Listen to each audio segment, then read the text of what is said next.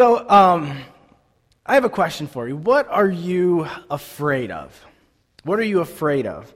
Um, fear, by kind of like definition, is an emotion caused by a perceived danger to our well being.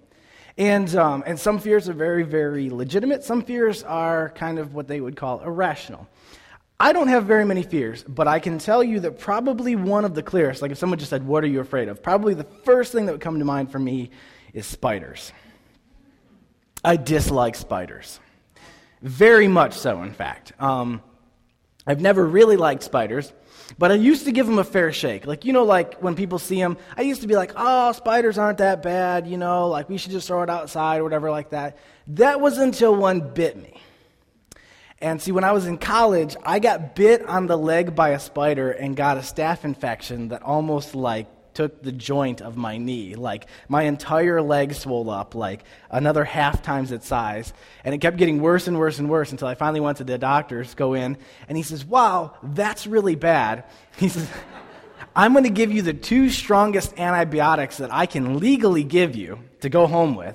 And he says, You have to call me in 24 hours because if that leg doesn't look different in 24 hours, I have to get you into the emergency room to start running IV drugs because that's how bad that was. So after that, I have nothing good to say about spiders. I'll see a spider and I'll smash it, and it could be outside, and people are like, It's outside. And I'm like, They started the war, I'm finishing it. I have a mark on my knee to prove this war began. Somebody in the troops said it was cool to bite Cameron. Well, now, just because you're losing, don't start crying because another one gets stomped. But I dislike spiders, very muchly so. And uh, in, in, preparation for this, I was looking through some different stuff about fears, and um, I'm sure probably all you guys probably have something in your mind that you would say I'm, I'm scared of. But I looked up, like, what are these like common like top 10 fears? And what's interesting is it's almost the same every single time. I've looked at the, this once a long time ago, and I was like, it's basically the exact same information. But here's the top 10 right now. They said of like not like a, a, really super specific fear, but like overall fears. And I like this because it kind of it kind of counts down. So we're gonna do the top ten, okay? Number ten is crowds, groups of people. So hopefully no one today has that because you're in one right now. Number nine is thunder, lightning, and storms. Anyone scared of that? Anyone? You want to be brave? Raise your hand. Yeah. If, if you didn't raise your hand, uh, so you notice I, I purposely didn't ask you to raise your hand if you're scared of crowds, because that would be really, you'd be like, ah, everyone's going to turn on me. Number eight is drowning and open water. Anyone scared of that? Yeah. I don't care for water. I like swimming in it, but being out in the middle of the ocean would probably freak me out. Number seven is blood and injuries. A scary thing. Anybody? Yeah? A little scary? Nurses out there, you can't have that. Number six, flying. Who hates flying? I actually don't mind it, believe it or not. I don't know why. I, I always just fear, like, I always just figure, like, if the plane goes down, I'll be so dead, there's not even a point of being sad. You know, like, it's not like if I fell off the stage, I could break my arm and it would hurt. Like, if the plane goes down, I'm just obliterated, and it's like, well, it's not going to hurt anyway. Number five, confined spaces. Anybody claustrophobic? Yeah, put you in a closet, shut the door, start hyperventilating, freaking out, right? Number four, public spaces. Public spaces. They call it normally agoraphobia, and it's open spaces. Sometimes travel is linked to this, but one of the most common definitions of this is what they said is when you're in an open space, an environment like this, and you fear having something happen that you can't fix, like, say, like you spill on yourself, and now everybody's looking at you. Kind of odd, isn't it? Number three, heights. Who is terrified of heights? Get you up on top of a building and look down. Anybody? Heights? Go to that uh, sky deck on the Willis Tower, right? Terrific. Stand up there and look down. It'll, it'll cure you. Just a second. Actually, it's kind of funny. Brian raised his hand. Brian's on our worship team. When we were putting up lights up here, I made him climb to the top of one of these ladders. I'm like, we're going to beat it tonight, Brian. You climb to the top, you're fine. And he did good. He actually got all the way up to the top of the stage. He was up there, and I'm really, really proud of him. So. Number two is animals. I guess that's where mine would fall in. And the most common animals would be dogs, snakes, and spiders are the most common ones. Who's afraid of snakes? Snakes are evil, aren't they? There's in the Bible. I'm just saying. it was in the Bible. I don't know. The number one fear, the number one most common fear people. People. Social fear. Often it's uh, being in a part of a large crowd, being part of a crowd you don't know. Um, the most common aspect of this is having to speak or perform in front of a group of people. Having to do something where all the attention is on you. That's the number one most common fear in our culture. I think that's pretty interesting, isn't it? The number one, even above all these really you know, scary things that really could kill you, is simply being in front of people and having to perform or say something or do something. And I guess what their reaction to that is going to be. Believe it or not, they believe that over 12% of our entire population in the United States has a serious case of this phobia. Not just like, oh, yeah, I kind of don't like it, but legitimately that about 12% of the United States literally has a real diagnosable phobia of being in these crazy pressure type situations with other people. It's a social phobia. And I think that that's really interesting because what it shows is that we are very, very concerned. We're very scared of what other people's opinions are of us. Remember that definition I gave you of fear, right? An emotion caused by a perceived threat or danger to our well being. Interestingly enough, the most common one doesn't necessarily have to do with our, our physical well being, but it has to do with our, with our social and our emotional well being. And the idea that when we're around people, we feel threatened in that sense. All of us deal with this in, in some sense or another. And this is what I really want to focus on because when you look at this list, this is number one. And I think, to be honest with you, a lot of us probably have this fear to some extent or another inside of our lives. Even if we, we fall into one of those other ones and, and you really like, oh no, I'm terrified of heights. Probably this is still something that affects you in some way or another. I mean, 12% diagnosable, but I'm sure a large percentage of us, we deal with it in some way or another where it's just what we walk through on a regular basis. Um, I was thinking back to myself, and I, think, yeah, I mean, I, have I've walked through this in my life. Students, man, any of you guys who are in middle school and high school, it is like a pressure cooker, man, walking through there of this, of this social pressure, looking around and having people look at you and being so nervous. I remember, I was just talking to someone the other day. I remember when I was in high school, um, like freshman year, I remember walking in to go to my locker, and I remember thinking, I think I walk weird. I think everyone's probably looking at me and thinking, Cameron walks weird. Like that, there's so much pressure. Like I, I feel that this like social fear. And all of us deal with this. Like if you're a student, you probably there's there's fear of what your what your peers think about you, what what you do, and what you um, you look like, what you wear. There's there's fear about what people are going to interpret interpret that is, what they're going to put on you. And there's just very much so this this aspect of fear and a phobia of, of what everyone else is going to think of you. I don't really think we even grow out of it when we get out of high school, to be honest with you. We go to college and we go on to be a, a, you know, a single person growing up, getting in the workforce, whatever it is.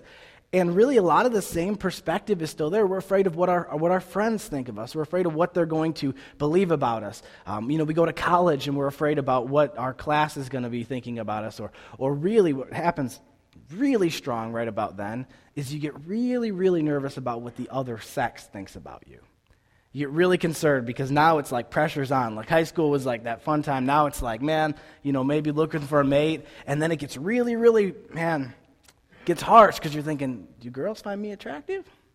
Are guys looking at me? And there starts to be this really interesting social fear of thinking, are people, are people looking at me? We get into the workforce, and surely there's a whole different uh, list of things that go with that. We're afraid, does our, does our boss like us? Do they, do, they, do they think that we're a good person? Do they think that we're a hard worker? We deal with coworkers and how they react to us, and are we, the, are we that guy at work? You guys know that guy, don't you? You know the guy. Everyone's like, oh, so and you're like am i that guy? Am i the one that shows up? And everyone's like oh you know? And, and there's that some of you guys that was a little too close to home wasn't it? You're like yeah. But we wonder you know like what, what do our what do my coworkers think? And and, and um, you know obviously what does our family think of us? You, you start having kids and, and maybe there's even some sort of fear in regards to how your kids perceive you. And you think do, do they see me the way i want to be seen? You know? And, and i think we live this throughout our life. We walk through this on a regular basis, this, this kind of social fear. And where this becomes really, really evident is when we start talking about our faith. When we start talking about our faith, I think that it adds a whole other layer to this that wasn't there before. Here, here's what I think, and I want you to get this. I'm going to read this to you because I, I just thought of this and I think it really is clear.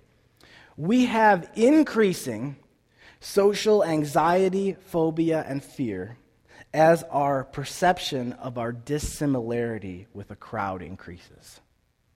Let me read that again. We have increasing social anxiety, phobia, or fear as our perception of our dissimilarity with the crowd increases. The more that we feel we don't have common ground with the people, the less comfortable we feel. Let me give you an example. There's times that you will go to a friend's house, right? And you can walk in and feel 100% comfortable. You just be yourself, and it's awesome. Has anybody ever got invited to one of those parties where you only know one person? And it is the most awkward thing in the world, isn't it? You go there and you're like, I know nobody here. And it's like, you don't know what to do. Your friend starts talking to somebody else and leaves you, and you're like, I don't know anyone. You're just like standing in a corner. You're like, hi, hi. You know, the, the more we feel like we don't have similarity with the group that we're around, the more that fear begins to increase. And where this becomes very, very real and applicable to us is people who have given their life to Jesus. And if you're pre Christian and you're here and you say, I'm just checking this thing out, you kind of get a pass because um, I'm really going to hammer away on the Christians for a while. So you're going to get to laugh at them for a while and be like, ha, sucks to be you. If you're pre Christian and you're like, I'm just checking this thing out, I think that you should listen to this because it's really interesting information. I think it's still going to be applicable to your life. But if you're a Christian, I'm really speaking to you because you're going to walk through this. You either are walking through it or you're going to walk through it. Because when we give our lives to Jesus, we find ourselves on a different wavelength than the rest of our culture. Whether it be our friends at school, whether it be our, our family, whether it be our, our friends at work, whatever it is, we find ourselves now on a different wavelength than what the rest of the world believes and, and thinks like and, and functions like. If you guys who are the pre Christians, I'm not saying like, oh, we're better now. That's not the case. It's just we're, we're different. And here's what I mean the world, the people of this world who live for this world, have no relationship with Jesus. They live microscope lives where they're very, very interested in all the details because this life is all they believe in. So the details, all the little pieces, the car, the house, the look, everything is very important because it's all part of this microscopic life. This is the life I have, and I make it what I want it to be. But as Christians, we begin living a telescopic life. And see, what we do is we have this life where we look through a telescope into a distant place of what our future has for us. Because we believe that this life is simply the first half. And then we go on to eternity with God. There's a whole nother part of it. And we live life through a telescope, looking forward to what is ahead of us. Well, if two people looked at the same thing, one through a microscope one through a telescope, they see completely different things. And we start to have dissimilarity with our culture where we think, like, I think different than them. I feel different than them because of our faith. And this is where this, this social fear, this idea of, of having these, these situations, man, it becomes really, really present. We start to see it on a regular basis. I don't know what happens, but we give our life to Jesus and then we go in and we can find ourselves in really kind of kind of three different cultures. We can find one and maybe where they just kind of like nah, acceptance, you know? You can be a Christian, that's fine, no real big deal. Some of us walk into a situation where we kind of get is we kind of get this disinterest. And it's like, yeah, that's cool for you, don't talk to me about that you know that's that's fine whatever i'm not trying to change you but don't don't talk to me about that. Yeah and every time there's some sort of conversation that might come up or a thought that is, is spiritual you know people just kind of walk away from it and they're very very disinterested in what it is that you believe in faith and how you live. And then we can be part of cultures that are downright aggressive. And if you've ever been part of those they're very hard to deal with. These are environments where because of our faith and the differences we have in relationship with people it actually starts creating tension and people will begin to not only dislike the fact that you're a Christian, but even attack the fact that you're a Christian. People will go out of their way to make a jab at somebody who is because you have faith. Or maybe they'll set up a situation to make you look like a fool. And people can downright be aggressive towards it. Actually, the opposite direction, where you feel this, this strong tension from people against your faith. That's the face of fear. We walk into these situations And we're faced with these very, very fearful social situations. And some of these you'll say, well, this is pretty realistic, Cameron. You know, I understand you're just going to talk about it like, oh, you know, how are we going to react to this? But some of these people have influence over my life. My boss can tell me whether or not I have a job. So, how do I react to that? Because, yeah, I'm kind of fearful of how this is going to be taken. maybe as a student, you say, My parents, my parents aren't a Christian. And what they say is like it's law over top of me. Or maybe it's your clients. Maybe you are a business person, and maybe, maybe whenever faith comes up, it's very fearful for you because they're the way that I make money. We all face these situations in regard where we see that we're different and we have this kind of social fear moment, and then, then how do we react to it? We have to decide whether it be friends, family, coworkers, passing strangers. When these moments come of our faith, where we're faced with fear, how are we going to react? Are we going to hide our faith? Are we going to display our faith? Are we going to shy away? Are we going to step forward? This exact same picture was happening thousands of years ago. It's really no different, believe it or not. We think it's, it's because of our culture, but it's really not. We can go back to this, this, this book called the Bible, and we see the exact same picture happening all the way back here. There's uh, Peter and John. These are guys who were disciples of Jesus's. And after Jesus had left, they were going around and they were preaching who Jesus was. And they found this guy who was crippled, been crippled for 40 years, unable to walk. And he says, Can you give me money? And they said, We don't have any money, but I'll tell you what we can give you. And he says, By the name of Jesus, stand up and be healed. And the man was healed. And it created this huge uproar. They went into the temple. The man was dancing, celebrating, saying that I'm, I'm, healed. And everyone says, How is this man healed? How is this man healed? And they began to preach. It's in the name of Jesus Christ, the power of Jesus Christ. Well, the people at the time, these were the guys who had just killed Jesus, the guys who were in, in power, the, the, the religious leaders and the, and the civil leaders. And they did not like this whole Jesus thing at all. Well, they take him and they arrest him. They throw him in jail overnight and they bring them out to stand on trial. They ask them and they, they boldly proclaim, It's by Jesus Christ this man was healed. And they say, You can't say that stuff anymore.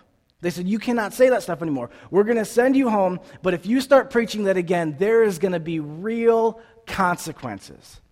They're standing in the face of fear. They threaten them and they say, You go home and you think about what you've done, basically.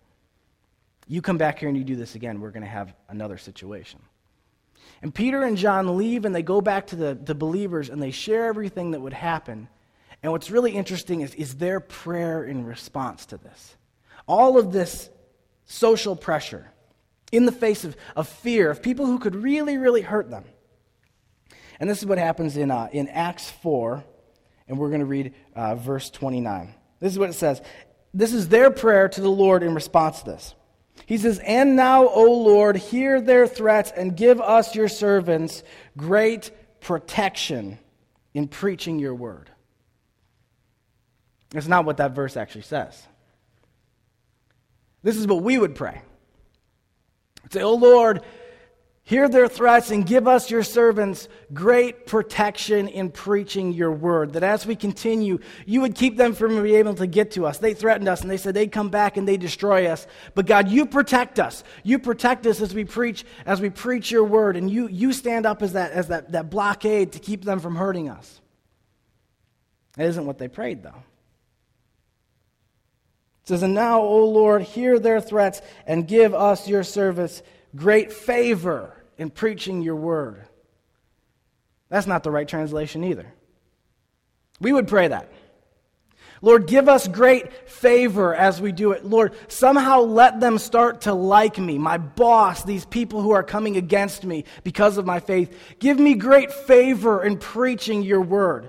Let them begin to like me and let them begin to think, oh, well, he's not so bad. She's not so bad. You know, I, I kind of like them even though this whole situation happens. And now, O Lord, hear their threats and give us, your servants, great peace in preaching your word. That one's not true either. So we'd pray. Lord, just, just make a way that they wouldn't notice, Lord, my faith.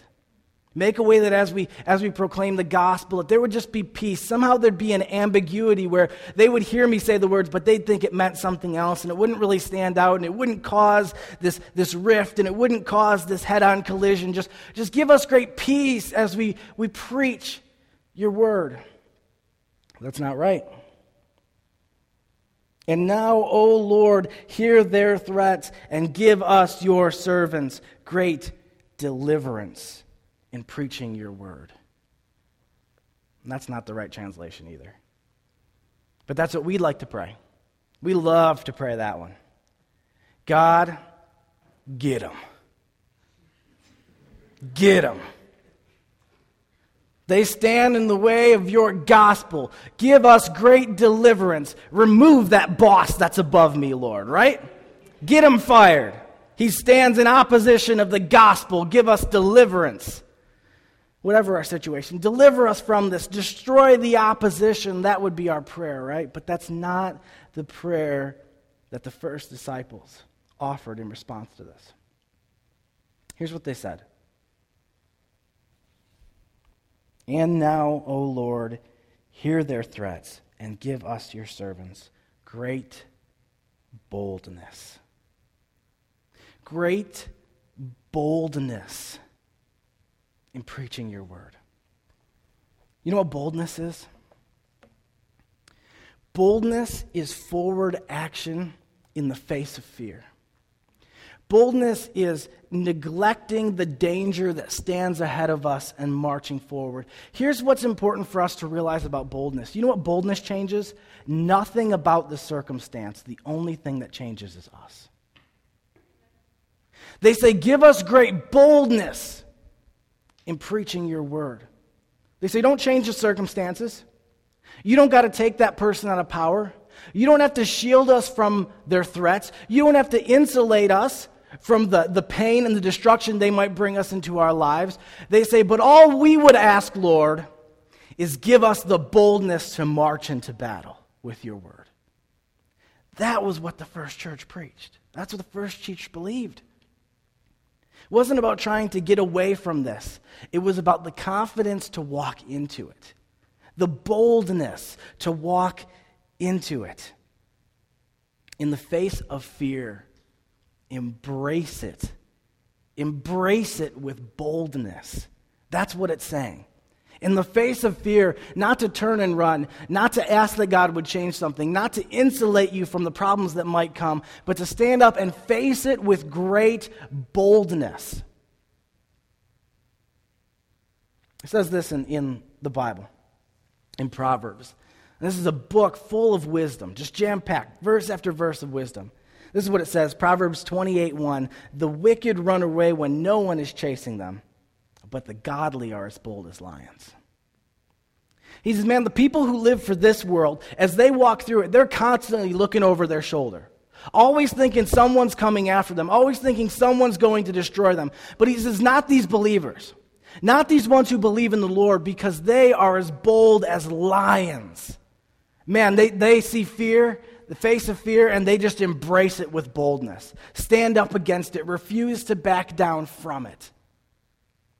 In the face of fear, we're to embrace it with boldness. Now, I know what people are thinking. How on earth can you just stand up in the face of fear and embrace it with boldness?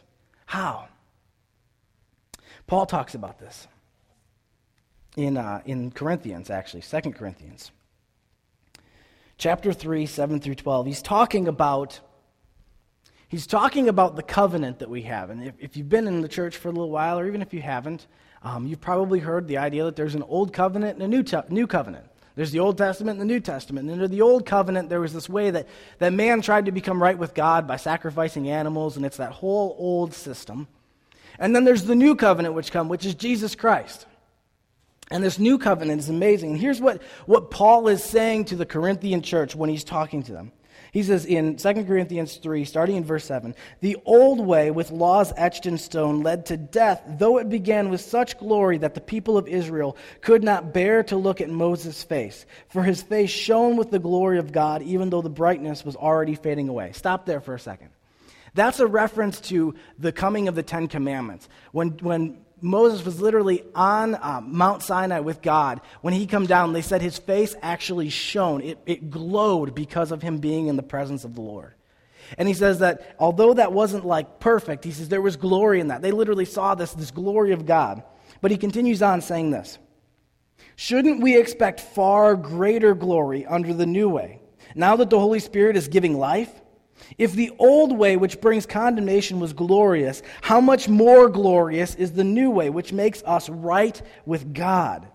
In fact, that first glory was not glorious at all compared to the overwhelming glory of the new way. So, if the old way, which has been replaced, was glorious, how much more glorious is the new, which remains forever? In verse 12, he says this Since this new way gives us such confidence, we can be very bold. See, what Paul says is that we have this amazing covenant if we have a relationship with God. A covenant that literally restores our friendship with God, that we're now friends with God. And because of that, we can be so bold because the reality is, is, if we understand this, if we have a relationship with Him, if we understand this new covenant, He says that in the face of fear, we can embrace it with boldness because we understand our identity in Christ. We understand that our identity is rooted in Christ. And the things of this world no longer look so harsh, no longer look so scary. He says that when you walk into that situation and someone's opinion of you is less than what you would want, someone says, I don't like that person. Normally, where that might have been a fear of us, is say, Why don't they like me? We say, I don't care because God likes me. And see, there's this overwhelming opinion of who God thinks we are compared to what the world thinks we are. That person says that you're this. That person says that you're this. I don't care because God says that I'm this. And see, because our identity is firmly rooted in Christ, we no longer are as concerned by what people think about us. People can say bad things about you, say something to your face, and you say, That's fine. I don't really, con- I don't really concern myself with what you believe about me because I know that God believes something about me in the, in the matters of, of what's going on in our life, the, the face of fear of people who can do things in your life, you walk with a different confidence because people say, well, those people could threaten you, those people could take away your money, those people could get you, get you fired. And you say, yeah, that, that's true, but I'm less afraid of them and more respectful of the God of the universe that stands behind me. You see, their threats no longer look that scary, do they? Because the, the, the people who are in the world say they kind of throw these threats at us in this fear. And we say, I don't think you understand because standing behind me is the creator of the universe. Standing behind me is the maker of this world. And he says in God's word that he works together all things, all things for the benefit of those who believe. So when you say, you know what, I'm going to take your job, I'll say, you go ahead and you do it if you think so because I know that God will take care of me. I know that God will provide for me. And we're not, no longer as afraid to step out in our faith because we realize that we have this stronger one on our side who stands with us than what the world would come against us. See, when there's fear, we can embrace it with boldness because we understand, we are confident in our identity with Christ, that we know who we are. We know whose we are. And that's what's even more important than this. This is not a confidence based on my faith, it is a confidence based on the one whom my faith is placed. I have a hand grasped onto Jesus's. But I don't walk with confidence because of how good my grip is. I walk with confidence because of how good his grip is.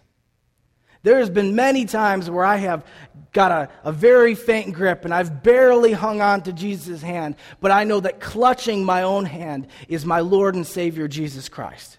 And that I stand in confidence because I know that Jesus has my hand, that He works for me, He works through my life, and that I can stand in confidence because I know that I am rooted in Him. Man, that's where we get this boldness. We're no longer as afraid about what people think about us. We're no longer as afraid of the threats that they would throw at us because I know who I am. I know whose I am in Jesus. In the face of fear, embrace it with confidence. Paul also goes on in Philippians. He's talking to, uh, to the Philippian church, writing. And this is an interesting one because he wrote this, this letter from jail. He wrote this letter with chains on his hands. This is what he says. I want to read you two little sections of this Philippians 1 12 through 14, and then I want to read you verses 20 through 21. He says this And I want you to know, my dear brothers and sisters, that everything that has happened to me here has helped to spread the good news. For everyone here, including the whole palace guards, knows that I am in, beca- in chains because of Christ. And because of my imprisonment, most of the believers here have gained confidence and boldly speak God's message without fear. He continues in verse 20 For I fully expect and hope that I will never be ashamed, but I will continue to be bold for Christ as I have been in the past. And I trust that my life will bring honor to Christ, whether I live or I die. For to me, living means living for Christ, and dying is even better. Paul's writing to the, to the Philippian church as he sits in jail. And unlike most of us, and what we think his, his comment to them would be, please pray that I would be released, please pray that this would happen, he said, The things that came against me to destroy me have actually served to move the gospel forward. Paul was the biggest influence of moving forward the church. He wrote most of the New Testament. He planted the majority of the churches. Arguably, he was the biggest catalyst after Jesus in the church. And he was in prison and chained, and he didn't look at his chains as opposition to the spread of the gospel. He looked at it as opportunity. See, we can embrace, we can embrace with boldness fear because we understand that opposition is opportunity. Opposition is opportunity. Paul, one of the most important people who had a limited lifespan here on earth, God allowed him to be chained and imprisoned for his faith. And he said, I celebrate these chains because they're making the gospel move forward. Let me tell you this that opposition that you face in your life is not in opposition to the gospel. In fact, without that opposition, the gospel would not move forward. The opposition is the opportunity. That opposition, that kickback, is our opportunity to stand up, to step forward, to step out and say, I do believe this actually. Because otherwise, when would it ever come to a head? That opposition that comes from our, our friends and our family and our coworkers, that is our opportunity. And see, in the face of fear, when that comes, we can embrace it with boldness because we realize that our definition is different. This opposition is an opportunity for the gospel to move forward, for a word to be spoken of truth, for me to actually share that little bit of information that I know, that wisdom, for me to stand up and say, actually, I do believe in Jesus Christ. For me to stand up and say, actually, uh, you know, you're, you're wrong about that. Not all Christians are like that. I actually believe in Jesus. Then when that opposition comes, it's, it's an opportunity for us. In the face of fear, we can embrace it with boldness. What are your fearful moments? What are your fearful moments? Are you a student and it, it's, it's, it's when you go to school and your friends start having a conversation about stuff that you know you shouldn't be joining in? And you wonder, what should I do? Or maybe it's your friends asking you to go and do something or, or to, to go somewhere, and, and you know that that's not respectful to your mom, it's not respectful to your dad, and, and you have to make a decision? Is it when your friends maybe ask you, Why didn't you? Why aren't you? Why do you no longer? Because your life is starting to change? And it's fearful to say what it actually is. For you, is is it that whole you know, opposite sex thing? Is it that, that moment where you start to like somebody and you realize they have no faith at all, they're not the right person for me, and I have to now say something about that? Is it being in college and, and that professor that we're supposed to look up to makes a very, very sharp dig against faith and starts a conversation of bashing faith, and you wonder, what should I do in this moment? Should I just stay quiet? Is it us walking into our jobs? And is it the fact that, that these are the people that I have to share every day with, and I don't want to make it awkward? And, and maybe your boss asks you to do something that is immoral or wrong in your eyes. And you wonder, what should I tell him? Or maybe it's the conversation that happens around the water cooler, and you really understand this is not appropriate at all for me to be a part of. Maybe it's something that's inappropriate. Maybe it's just gossip and tearing people down. And you realize this isn't for me. And do I, do I remove myself from this conversation now? Because I know when I remove myself from this, it's going to ostracize me from that group. Do I not join in in making fun of that person because then I'm not going to be part of that clique? Is it the client that we work with and they bring up something of faith and we're scared to bring something up because you know you never talk about, about religion and politics, right? Or do we see that opposition as, as an opportunity in the face of that fear? For all of us, is, is it our friends? Maybe they're friends that we have right now. Maybe they're, maybe they're friends that we brought from, from before we met Jesus. And now we're, we're starting this walk with God. We're starting this walk with Jesus. And our friends really don't like who we're becoming. And they begin to create that opposition. They begin to face you where it, it starts getting a little scary because they're like, you know, man, you've changed. You're not the same person anymore. You don't react the same way. What's wrong with you? What's different about you? Maybe it's your family. Your family starts saying, Yeah, I notice you don't hang around anymore. I notice, what are you, are you too good for us? Are you too good for us? Why don't you come over on, on Sunday morning when we have breakfast anymore? What, why do you keep disappearing? Or maybe someone just flat out asks you, Are you a Christian? What is, what is your your moment of fear? What is that opposition that's going to come? You can embrace it with boldness. You can embrace it with boldness if you understand that me, man, my identity is rooted in Jesus. And these oppositions, these moments of awkwardness, these aren't something to, to destroy friendships or make me lose my job. These are opportunities for the gospel to move forward. Maybe it's sharing that one word of truth that you know someone should hear, but you know that if you say it, it's going to change something. Can we face it with boldness? I pray that this week all of you have a moment.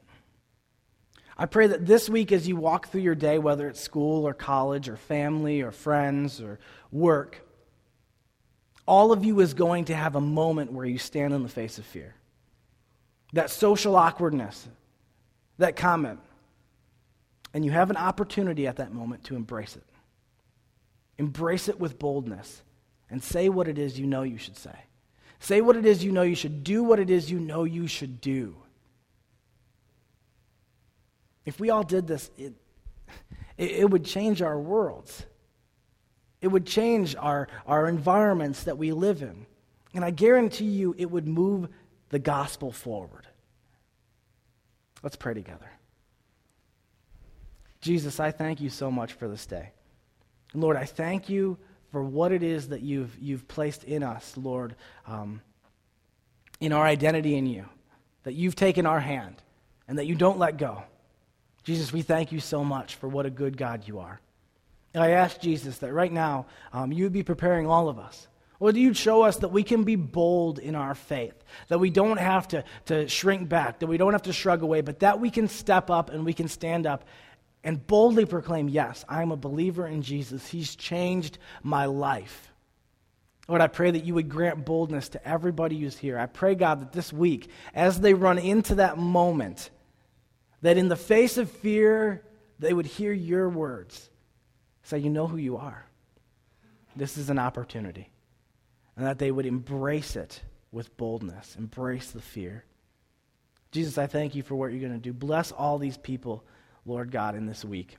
I ask Jesus Christ that you would, um, you would help them as they walk through their days, that you would, you would give them these opportunities.